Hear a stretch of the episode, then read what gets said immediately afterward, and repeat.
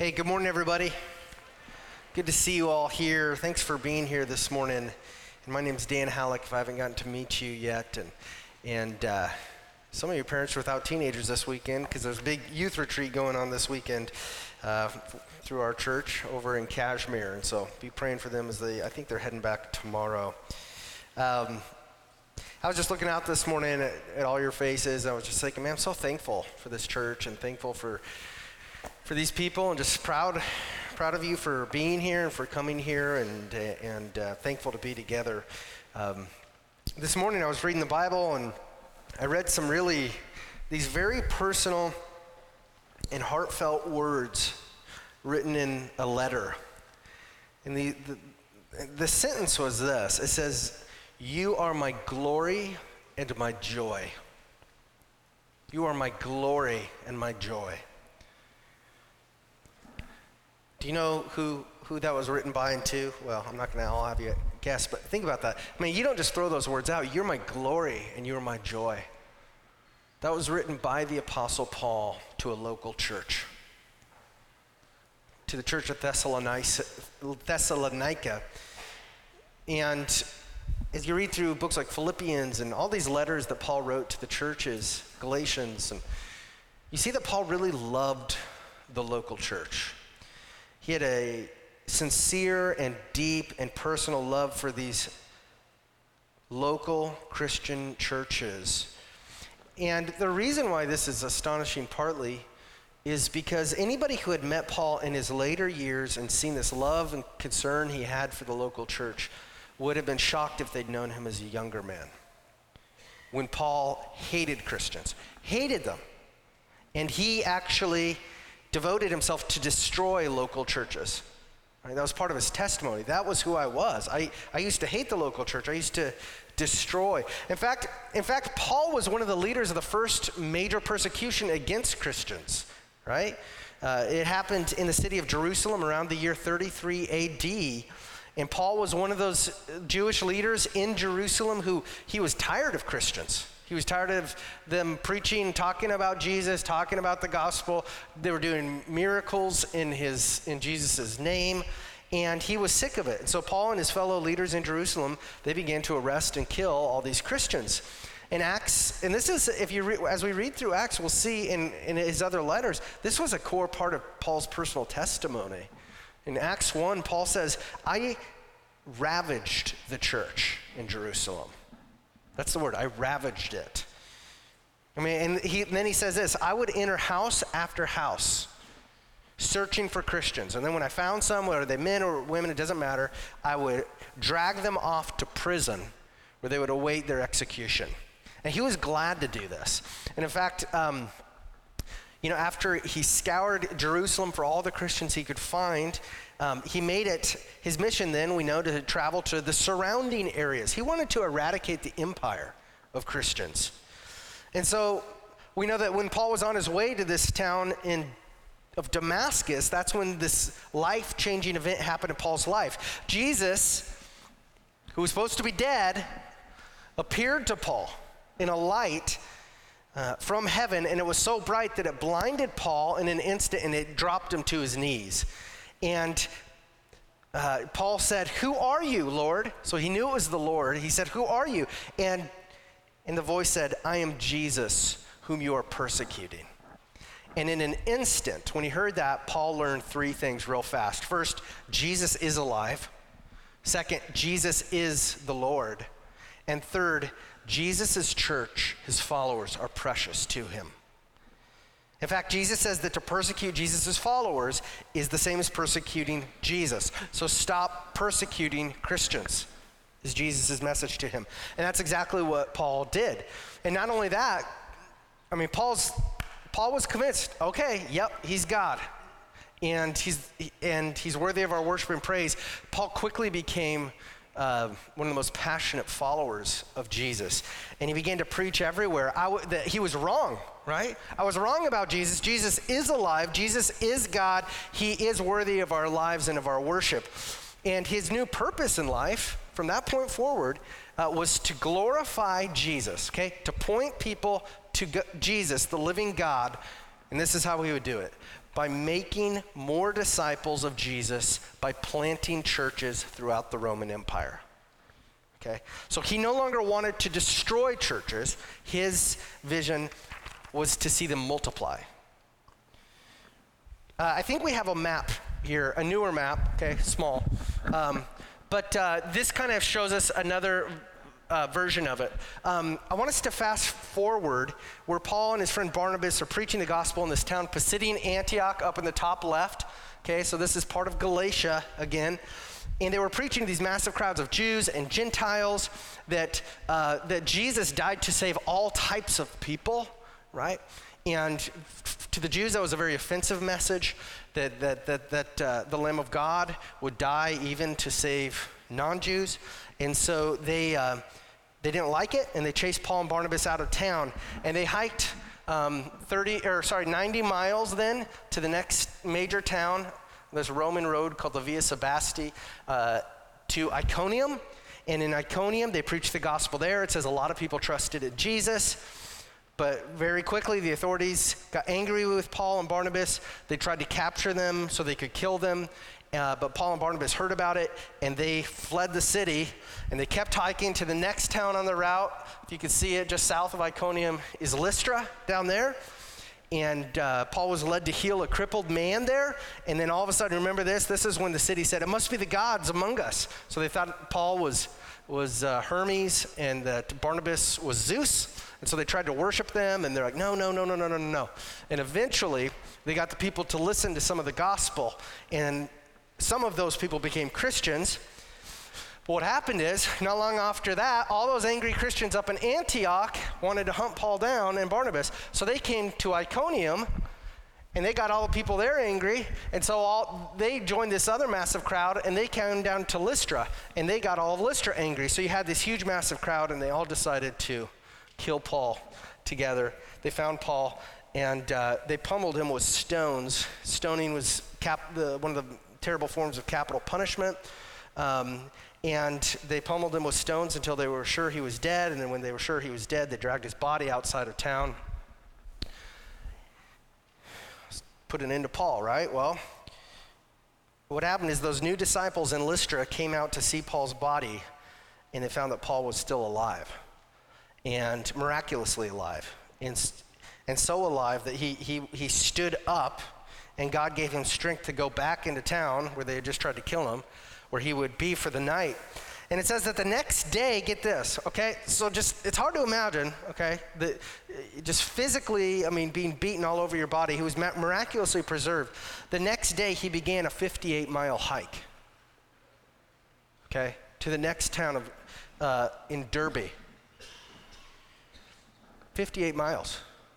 When God was preserving Paul, I mean, he had a special plan for him. He was giving him strength. And let's read what happened according to Acts 14 21, which is where we're picking up. It says that when they'd preached the gospel to that city and had made many disciples, they returned to Lystra and to Iconium and to Antioch.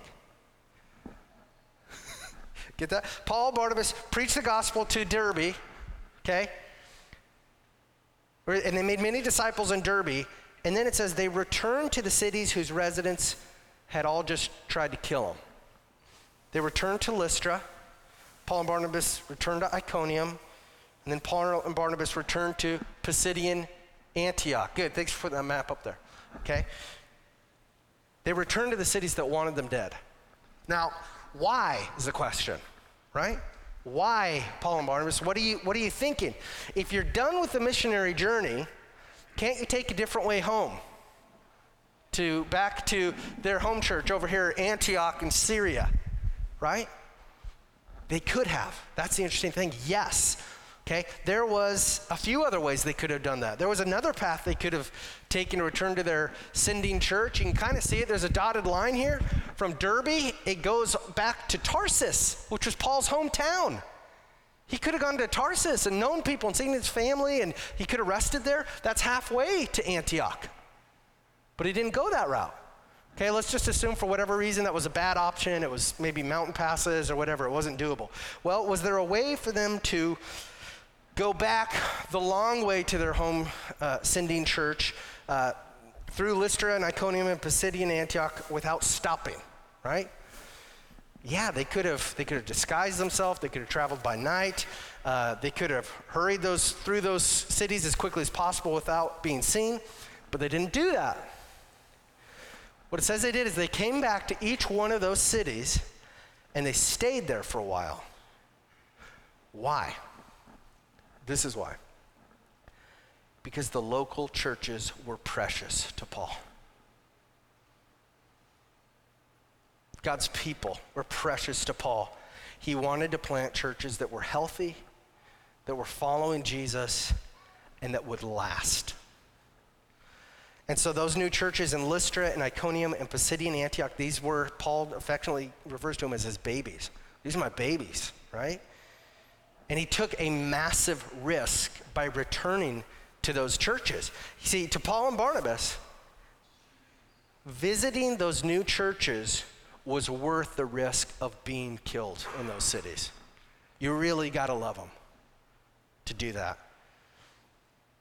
And part of this goes with, with Paul and his correct understanding of the great commission that Jesus gave us that we're not merely to make converts to Christianity and then just move along, right? To, to whoever. Okay, you, you said the prayer, now I'm leaving you. Paul understood that Jesus' call to us, his command is to make disciples of Jesus. And disciples of Jesus are people who have been born again through faith in the gospel, through faith in Jesus, and who are now learning to follow Jesus with their lives. Okay? Learning how to obey Jesus. Jesus doesn't want people who only convert to Christianity because, well, I don't want to go to hell. Okay, so I'll go, I guess I'll say I'm a Christian, right? It's not what he wants. God wants our hearts. Jesus wants followers who trust him who love him and appreciate him and who want to imitate him. That's what it means to be a disciple. It doesn't mean you're perfect by any means. It means you're a sinner in need of grace, but you want to follow Jesus. And in Scripture, Jesus tells us he wants his disciples to follow him together. Okay? So, what do we call communities of disciples that are seeking to follow Jesus together the way he told us to? We call those churches. More specifically, we call them local churches. It's a local church is a community of disciples intentionally following Jesus together in a specific locale or place. And the local churches that Paul established in each of these cities were precious to him, not because they were his, but because they were God's. And these local churches were the groups of people who were devoting themselves together to sharing a common life, to worship God together, and to being uh, in fellowship together, and to serving, using their gifts together, and to um, multiplying and making more disciples together. These were churches just like this church. Not this building, just like us, this people. And God loves this church too okay? A local church is a community of disciples intentionally following Jesus together, the way he told us to in Scripture, in a location or place. And we want to bring glory to Jesus' name as we do that. That's why we want to do it. And so, if we are disciples of Jesus, if we're reading Scripture correctly, how should we feel about his local churches? Hopefully, we will want to love God and his church in a way that God loves God and his church. Because think about this if we don't love Jesus' disciples, if we don't love local churches, we're definitely not going to be passionate about making more of them. Right? If you don't love the local church, why would you want to plant a church? If you don't love um, the way that Jesus loves disciples, why would you want to make more disciples? Well, what we're going to see in today's passage is, is this isn't just a feeling that Paul and Barnabas had. It was they showed their love by taking a huge sacrificial risk, sacrificing everything they had to, to, to love these new churches in, in Lystra and Iconia and Antioch and Pisidia. And so let me pray for us, and then we're going to dive in. Lord Jesus, uh, we just thank you um, for your love for us as disciples and for your love as, for us as your people, um, as the church, as the big church, the church universal, but also as the local church, this gathering of people here, as we, as we want to do life together and, and grow as your disciples together, as we rest in the gospel and, and worship you with our lives, God. And so, just, God, we just know that we, wherever there's any group of people, there's going to be conflict and hurt, and, and, people are hurt, and there's, and there's just no perfect group of people anywhere, and that includes churches. But I do pray, God, that the church would be a place distinct from the world where we're putting our eyes on you and seeking to love one another and you uh, the, the way that you've instructed us to. And so, as we read your word today, we just ask, Holy Spirit, that you would fill our hearts with a great love for you and for for your people whom you died, your, your bride who you died to save. We pray this in Jesus' name. Amen. Okay, so Acts 14, 21 to 28 here is where we're going to pick up. And um, Paul and Barnabas just arrived in Derbe. When they had preached the gospel to that city and had made many disciples, they returned to Lystra and to Iconium and to Antioch strengthening the souls of the disciples, encouraging them to continue in the faith, and saying that through many tri- tribulations we must enter the kingdom of God. And when they had appointed elders for them in every church, with prayer and fasting, they committed them to the Lord in whom they had believed. Then they passed through Pisidia and came to Pamphylia. And when they had spoken the word in Perga, they went down to Attalia from there, they sailed to Antioch, where they'd been commended to the grace of God for the work they had fulfilled.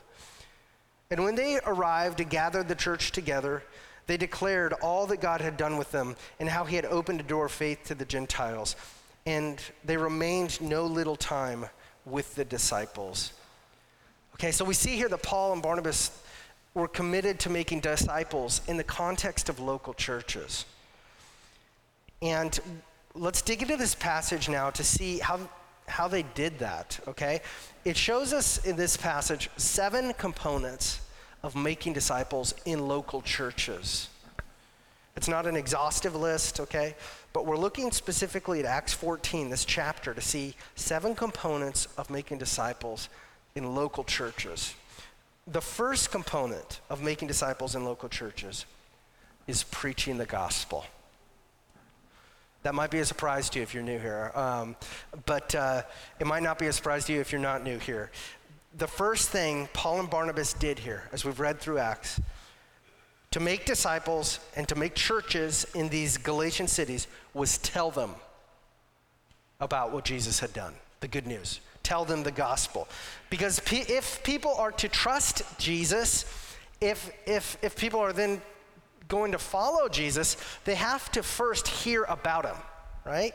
And so when Paul and Barnabas entered Iconium, Acts 14:1 says that they spoke the gospel there.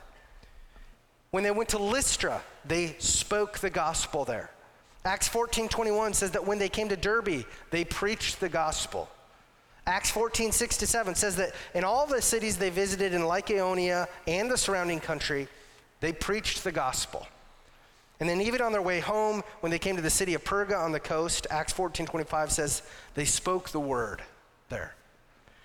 So the preaching of the gospel to non-Christians and to Christians has been an essential part of local churches for 2000 years.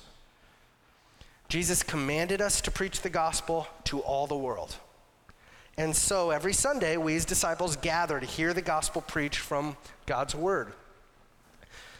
Now, many churches today are changing both the form of preaching and the content of preaching. Now, preaching is an out, out of date form of communication. Some will say it, it no longer works. People can't sit and listen to preaching for an hour, or half an hour, or 15 minutes. Right? This is what the psychologists and, and uh, uh, scholars will say. You can't just tell the gospel. You have to be able to communicate your message in less than seven minutes. Public speaking classes, that's what you learn. If you can't do it, forget about it. And you can't just tell the people the gospel. You can't just tell them that. It won't sink in that way. You have to include People are now, movie clips. You have to have object lessons that are going to blow people away. You, you've got to interact with people real time through the apps on their phone during church. And by the way, regarding the content of the preaching, will you lighten up on hell and sin? Because that's just going to drive people away. We don't want to drive people away. We want more tithers. We want more people. Keep them here. And besides, it's just depressing to talk about that stuff, okay? People are coming here, they've had a hard week. You need to make them laugh. You got to lighten it up a little. And instead of talking with them from a pulpit, this is what you need to do. You need to sit down and dialogue with them. Maybe they have something to share too. Don't call it preaching, call it a conversation. Okay, I'm being a little facetious here, okay? But I'm, I'm telling you, this is, what, this, is, this is the world I live in, though. I, I study communication. I, I, I, this is, I care about being a good communicator, okay? And so I do care about these things. And most of you know that I'm happy to use media in a sermon if it will help us better understand the Bible. And and I do believe conversations about spiritual things, of course, they're extremely important. And of course, hopefully, we will be having those conversations outside of this one hour on Sunday morning, right? This is the truth, though, okay? What we need most right now in this hour, as you listen to God's word being preached to you, you need the Holy Spirit to work in your heart with power. That's what you need. You don't need anything. If there's one chair and me and you on a pavement floor, if the Holy Spirit's not there, nothing's going to happen. And if He's there, nothing's off limits. He could do anything. And that's, that's what we need, you guys. And that's what our prayers should be. That's why we pray before we open the Word. Not because it's a ritual, but because, God, I need you to help me. Because I can read the Bible and not get anything out of it. I need you to help me, Jesus, and I want to learn how to be like you. We need the Spirit of Jesus to work among us. And this is another thing I would say God has not ordained preaching as a time for us to debate who God is and how we think we can know him.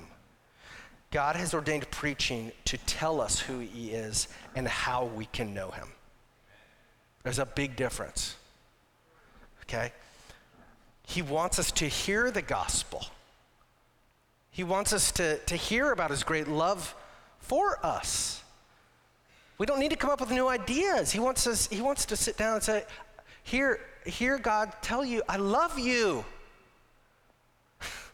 I came to rescue you from you. That's why I went, I went to the cross to suffer the punishment that, you're, that you would suffer if I didn't come. Because I don't want you to go to hell. I love you. So I died for you. And I rose again. And I'm the living God. And I'm with you. And I'm for you.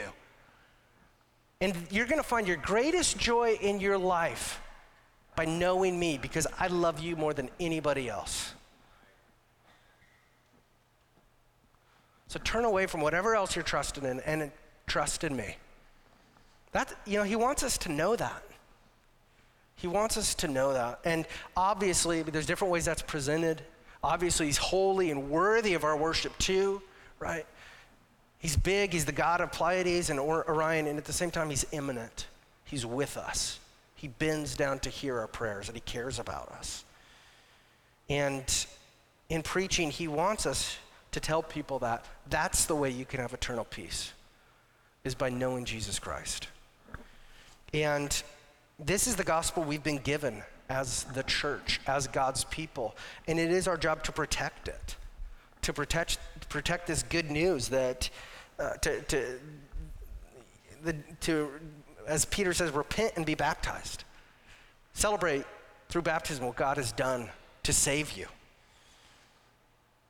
And obviously, this is, I'm just, I want to be very clear here. Obviously, we want practical teaching. We offer Sunday schools and community groups and, and all of that.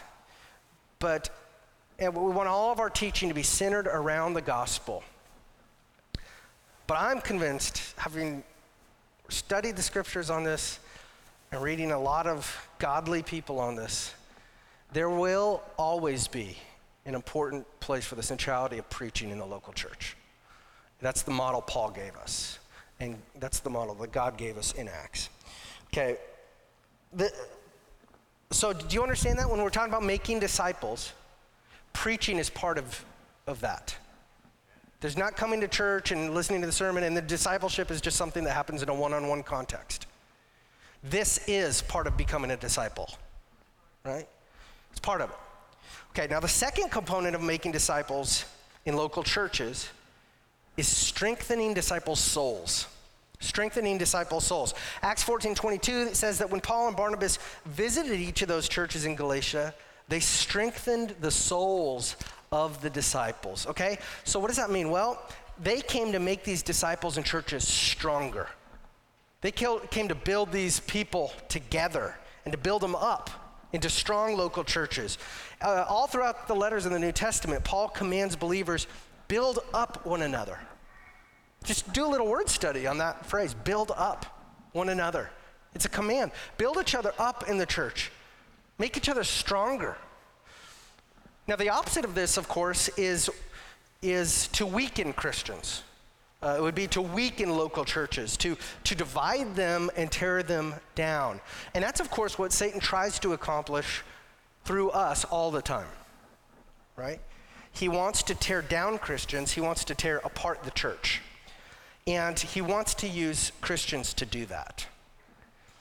Um, through hurtful words, through selfishness, through power grabs, through temptations, Satan wants Christians to tear each other down and to tear apart the church. And what we see throughout 2,000 years of church history, and through, in addition to Scripture, that our world around us can't tear us down as a church if we are building each other up. You hear that? The world cannot tear us down. The worst the secular powers have done in 2,000 years is torture disciples, imprison disciples, and kill disciples. And history has shown that even when that happens, God builds up his church and multiplies it even more. All of those terrible things happened just in the first century, and that is when the church flourished most. It grew exponentially like no other time in human history. So the church won't be torn apart by the non believing world, but churches can be torn apart by people within the church. And so, as disciples of Jesus, we want to work hard at building each other up. We want to, if we're a body, we want to build our, we want to work together as parts according to the stru- uh, instructions that Jesus has given to us in Scripture. Build up the church. Okay? The, the third component of making disciples in local churches is persevering in the faith and protecting it, protecting the faith. Persevering in the faith and protecting the faith. Acts 14 22 says that when Paul and Barnabas visited each of those churches in Galatia, they encouraged the disciples to continue in the faith. Okay, so part of this encouragement was simply keep to keep trusting Jesus. Keep trusting the message we gave you. Keep turning away from your old ways and keep turning to Jesus for help. And don't give up when it's hard, because it's going to get hard. Keep running the race. Keep fighting the good fight for the glory of God. This is the language Paul uses. And in addition to encouraging the disciples to do this, to keep trusting in Jesus, Paul and Barnabas encouraged the church to fiercely protect the faith, to protect the gospel that was entrusted to them. It's what a lot of the letters in the New Testament are about, especially this letter to Galatians, which is written specifically to these three churches. Paul says, Don't abandon the message. Don't abandon Jesus. Don't change Jesus. Don't change the gospel. Don't abandon Jesus for other gods. And don't worship other gods in addition to Jesus. Don't tell people or listen to anybody who says that, that faith in Jesus is not enough to save them. Don't believe outsiders who are going to come in who tell you that you have to follow a bunch of man made rules in order to be saved, plus faith in Jesus. Paul says, God offers you salvation as a gift, grace. That's the word grace. It's a gift from God. It's not something you work for, it's something you trust in. He worked Jesus worked on our behalf. He did work, but he worked on our behalf in his life, which was perfect, in his death, which was substitutionary in our place, and in his resurrection, which was victorious. He did the work. We're saved by grace alone, and don't let anybody tell you otherwise. That's what Paul says. And so the reason that you, he tells the church and he tells us, because we're part of the church, the reason why you do good works as you follow Jesus is because you love him, because you want to worship him. Not because not because you want to I got to keep this salvation thing going for me. I got to make sure I don't fall out of the fingers of God. No. No, do good works because you love Jesus and because hopefully, man, the Holy Spirit's giving you a heart that finds joy in that, right? Follow Jesus for Jesus' glory and for your own joy. So, in this way, Paul and Barnabas was encouraging lo- these local churches to continue in the faith through perseverance, to keep, keep going, and also to protect that message that he'd given to them. The fourth component of making disciples in the local church is embracing suffering as part of following Jesus. Embracing suffering as part of following Jesus. In Acts 14 22, Paul and Barnabas told those new Christians that through many tribulations we must enter the kingdom of God. So this doesn't mean that the way that we enter the kingdom of God is through tribulations. Okay, if I go through tribulations, then I'll go to heaven. That's not what he's saying. We enter the kingdom of God through Jesus. He's the gate. What it means, though, is that we will go through many hardships on our journey toward Jesus, who's awaiting us in the kingdom.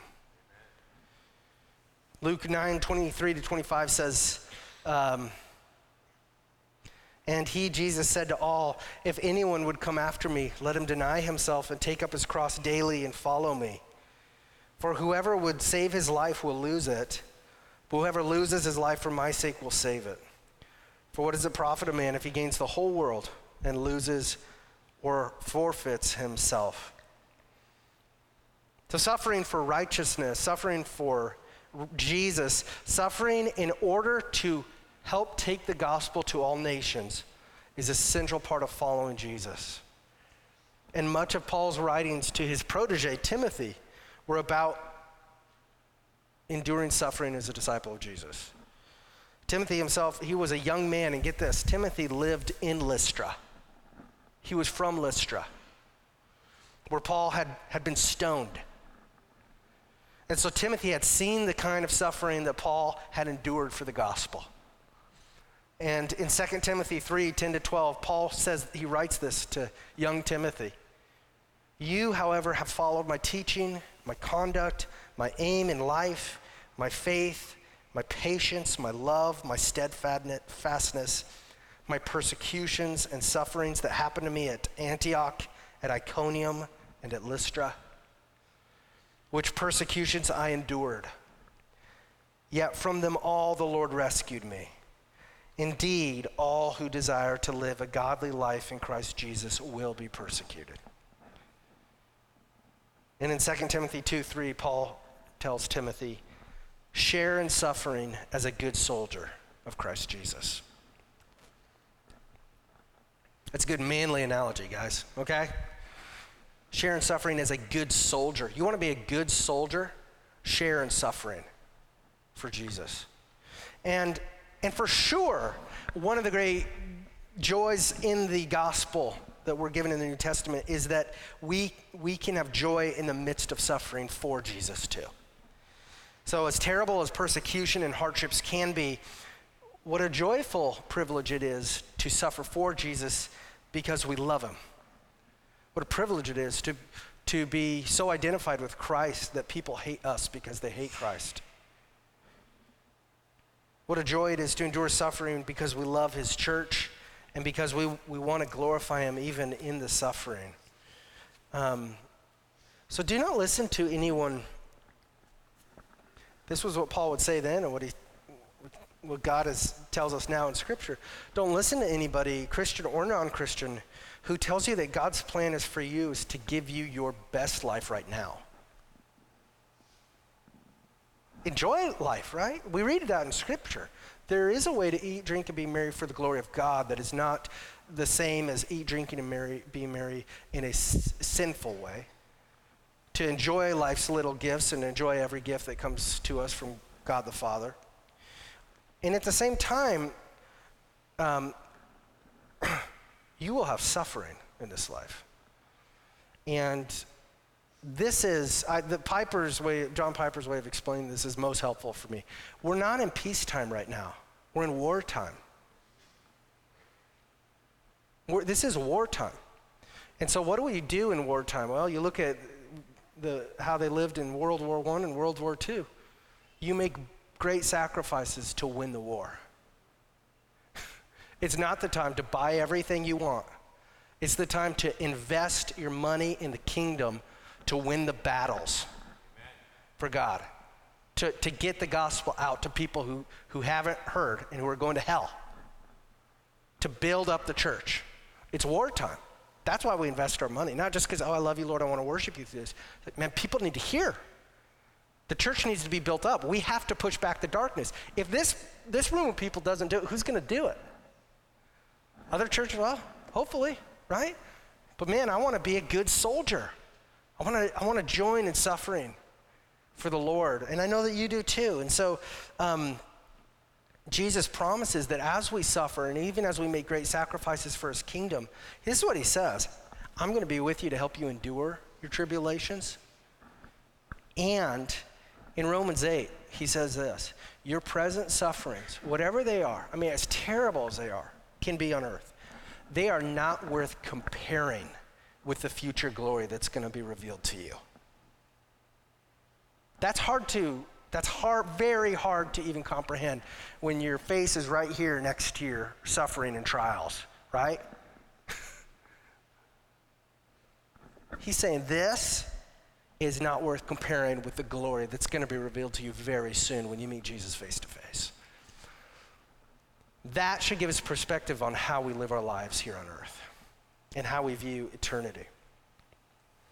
So, as Christians, and we want to bear one another's burdens in suffering, right? That's part of the reason God's given us each other as a grace to help one another, to, to lift each other up through the various sufferings that we, we must endure as we walk this path to Jesus. Okay, um, the fifth component of making disciples in local churches is appointing elders to shepherd the church. So the passage says that in Lystra and in Iconium and in Pisidian Antioch, Paul and Barnabas appointed elders in every church. And we know that at this point they'd already been appointed in Jerusalem also. Because James was essentially the lead pastor of that flock in Jerusalem, Jesus' brother. That's, and it says that with prayer and fasting, they committed them to the Lord in whom they had believed. So Paul and Barnabas had preached the gospel in these cities. They'd established these young churches, but, but what couldn't they do? They couldn't stay there. We can't stay with you. You're our babies, but we can't stay with you. And so each church needed its own shepherds to care for them. And so this word elder, it means pastor, pastor, elder, same thing. And pastor means shepherd, by the way. And so these new believers, where were they living? Think about this. They were living in cities whose citizens had already tried to kill them. And so their churches need needed some mature elders to help these people because Paul and Barnabas were leaving. They needed them to support these new believers in the face of persecution. Um, they needed elders to, to, to do what Paul and Barnabas were doing, to build up the flock, to encourage them, to, guys, we got to keep the faith and to teach them the, the gospel and the scriptures and to protect them from outs, outside dangerous teaching and to correct them when they, uh, when they went into their old ways of sin and said, oh, yeah, that's right, that's what I did when I was worshiping false idols. I can't do that anymore. I'm following Jesus. And so a church's elders, according to scripture, would teach the gospel. Um, and, and to these churches, and keep in mind, these churches, it wasn't like, uh, okay, they're taking over the, rap, the, the Jewish synagogue. These churches were, this was a radical group of people. These were Jews and Gentiles who never lived bef- together before. They didn't sit together. But all of a sudden, they're in the same church. And guess what? There's not the rich Romans and slaves anymore. In the church, they're at the same level. It's incredible. You can imagine how this rubbed people's flesh the wrong way. They needed leadership. They needed, they needed the elders uh, to say, You guys, we're not showing favoritism here. At the foot of the cross, we're all on level ground. And in Jesus' eyes, we're all the righteousness of Christ. And so we're going to live into that. We want our actions to show that. And the needs of the church have not changed in 2,000 years. Local churches, man, they need elders, pastors who love people just like Paul loved these young churches. That's what churches need. You don't need anybody who wants to be a pastor so, that, that, so that they can have a position. Okay? I will gladly give that up. I'm not looking for position. You don't need elders who want that. You, the elders are, should be the chief servants of the church. And so, according to Scripture, the elders will hopefully be filled with the Spirit and devoted to God's Word and abounding in love and committed to the way I divide this in, is four key things according to Scripture that I learned from this book by Tim Witmer.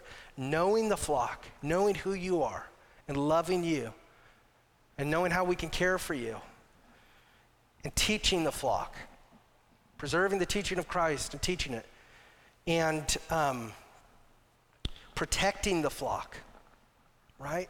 Protecting the flock and uh, um, from, from, from dangerous teaching, and then leading the flock and guiding the church. This is the vision that God has for this body right now, we're sensing as elders, right?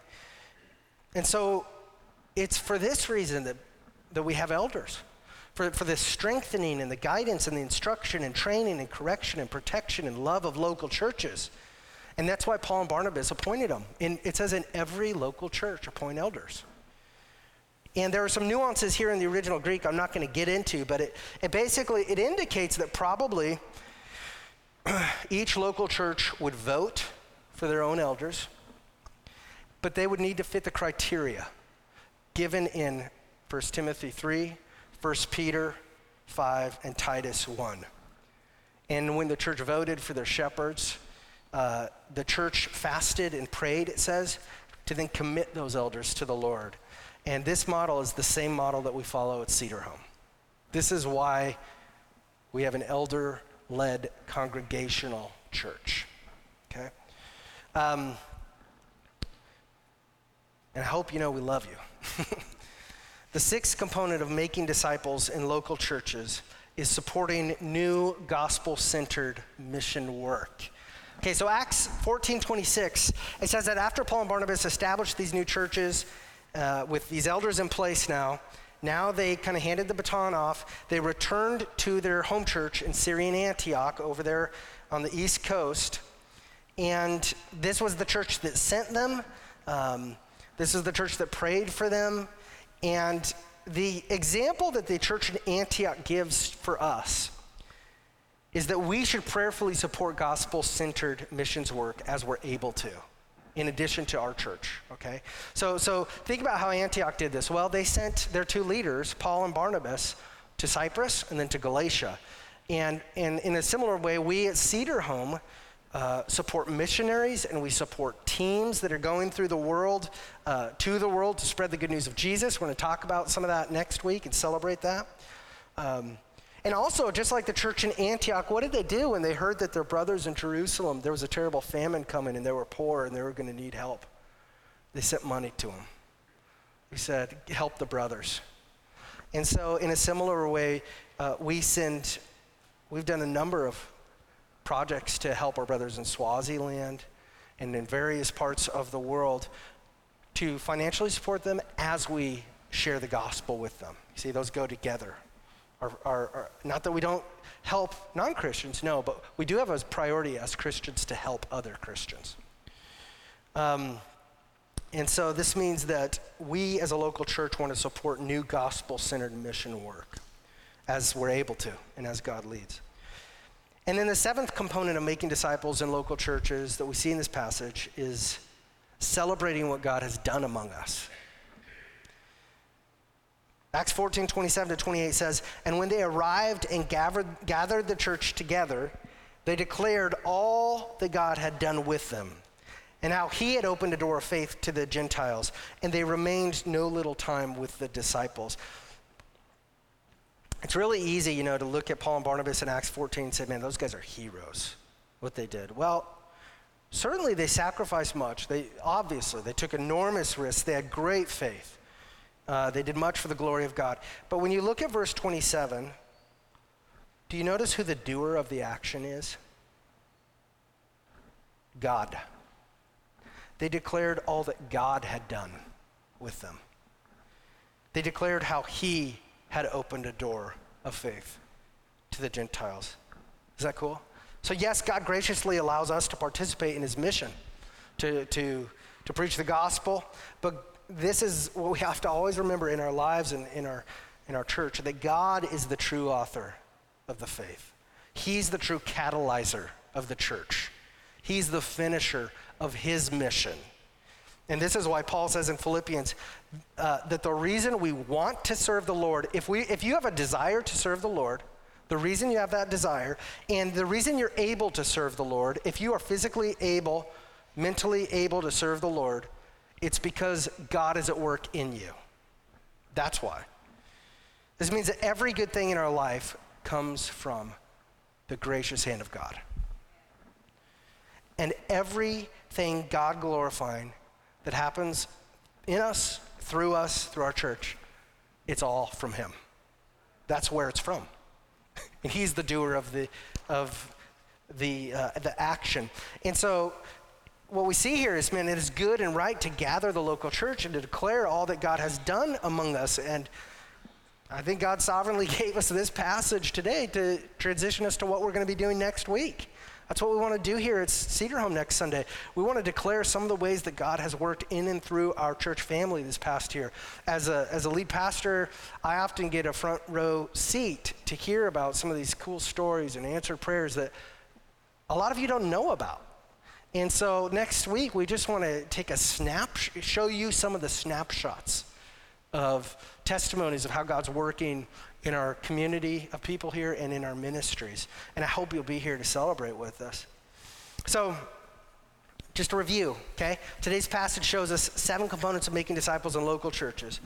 The ones we see here are preaching the gospel, strengthening disciples' souls, persevering in the faith and protecting it, embracing suffering as part of following Jesus, appointing elders to shepherd the church, supporting new gospel centered mission work, and celebrating what God has done among us. So let's pray for the Holy Spirit to, to help us do this, right?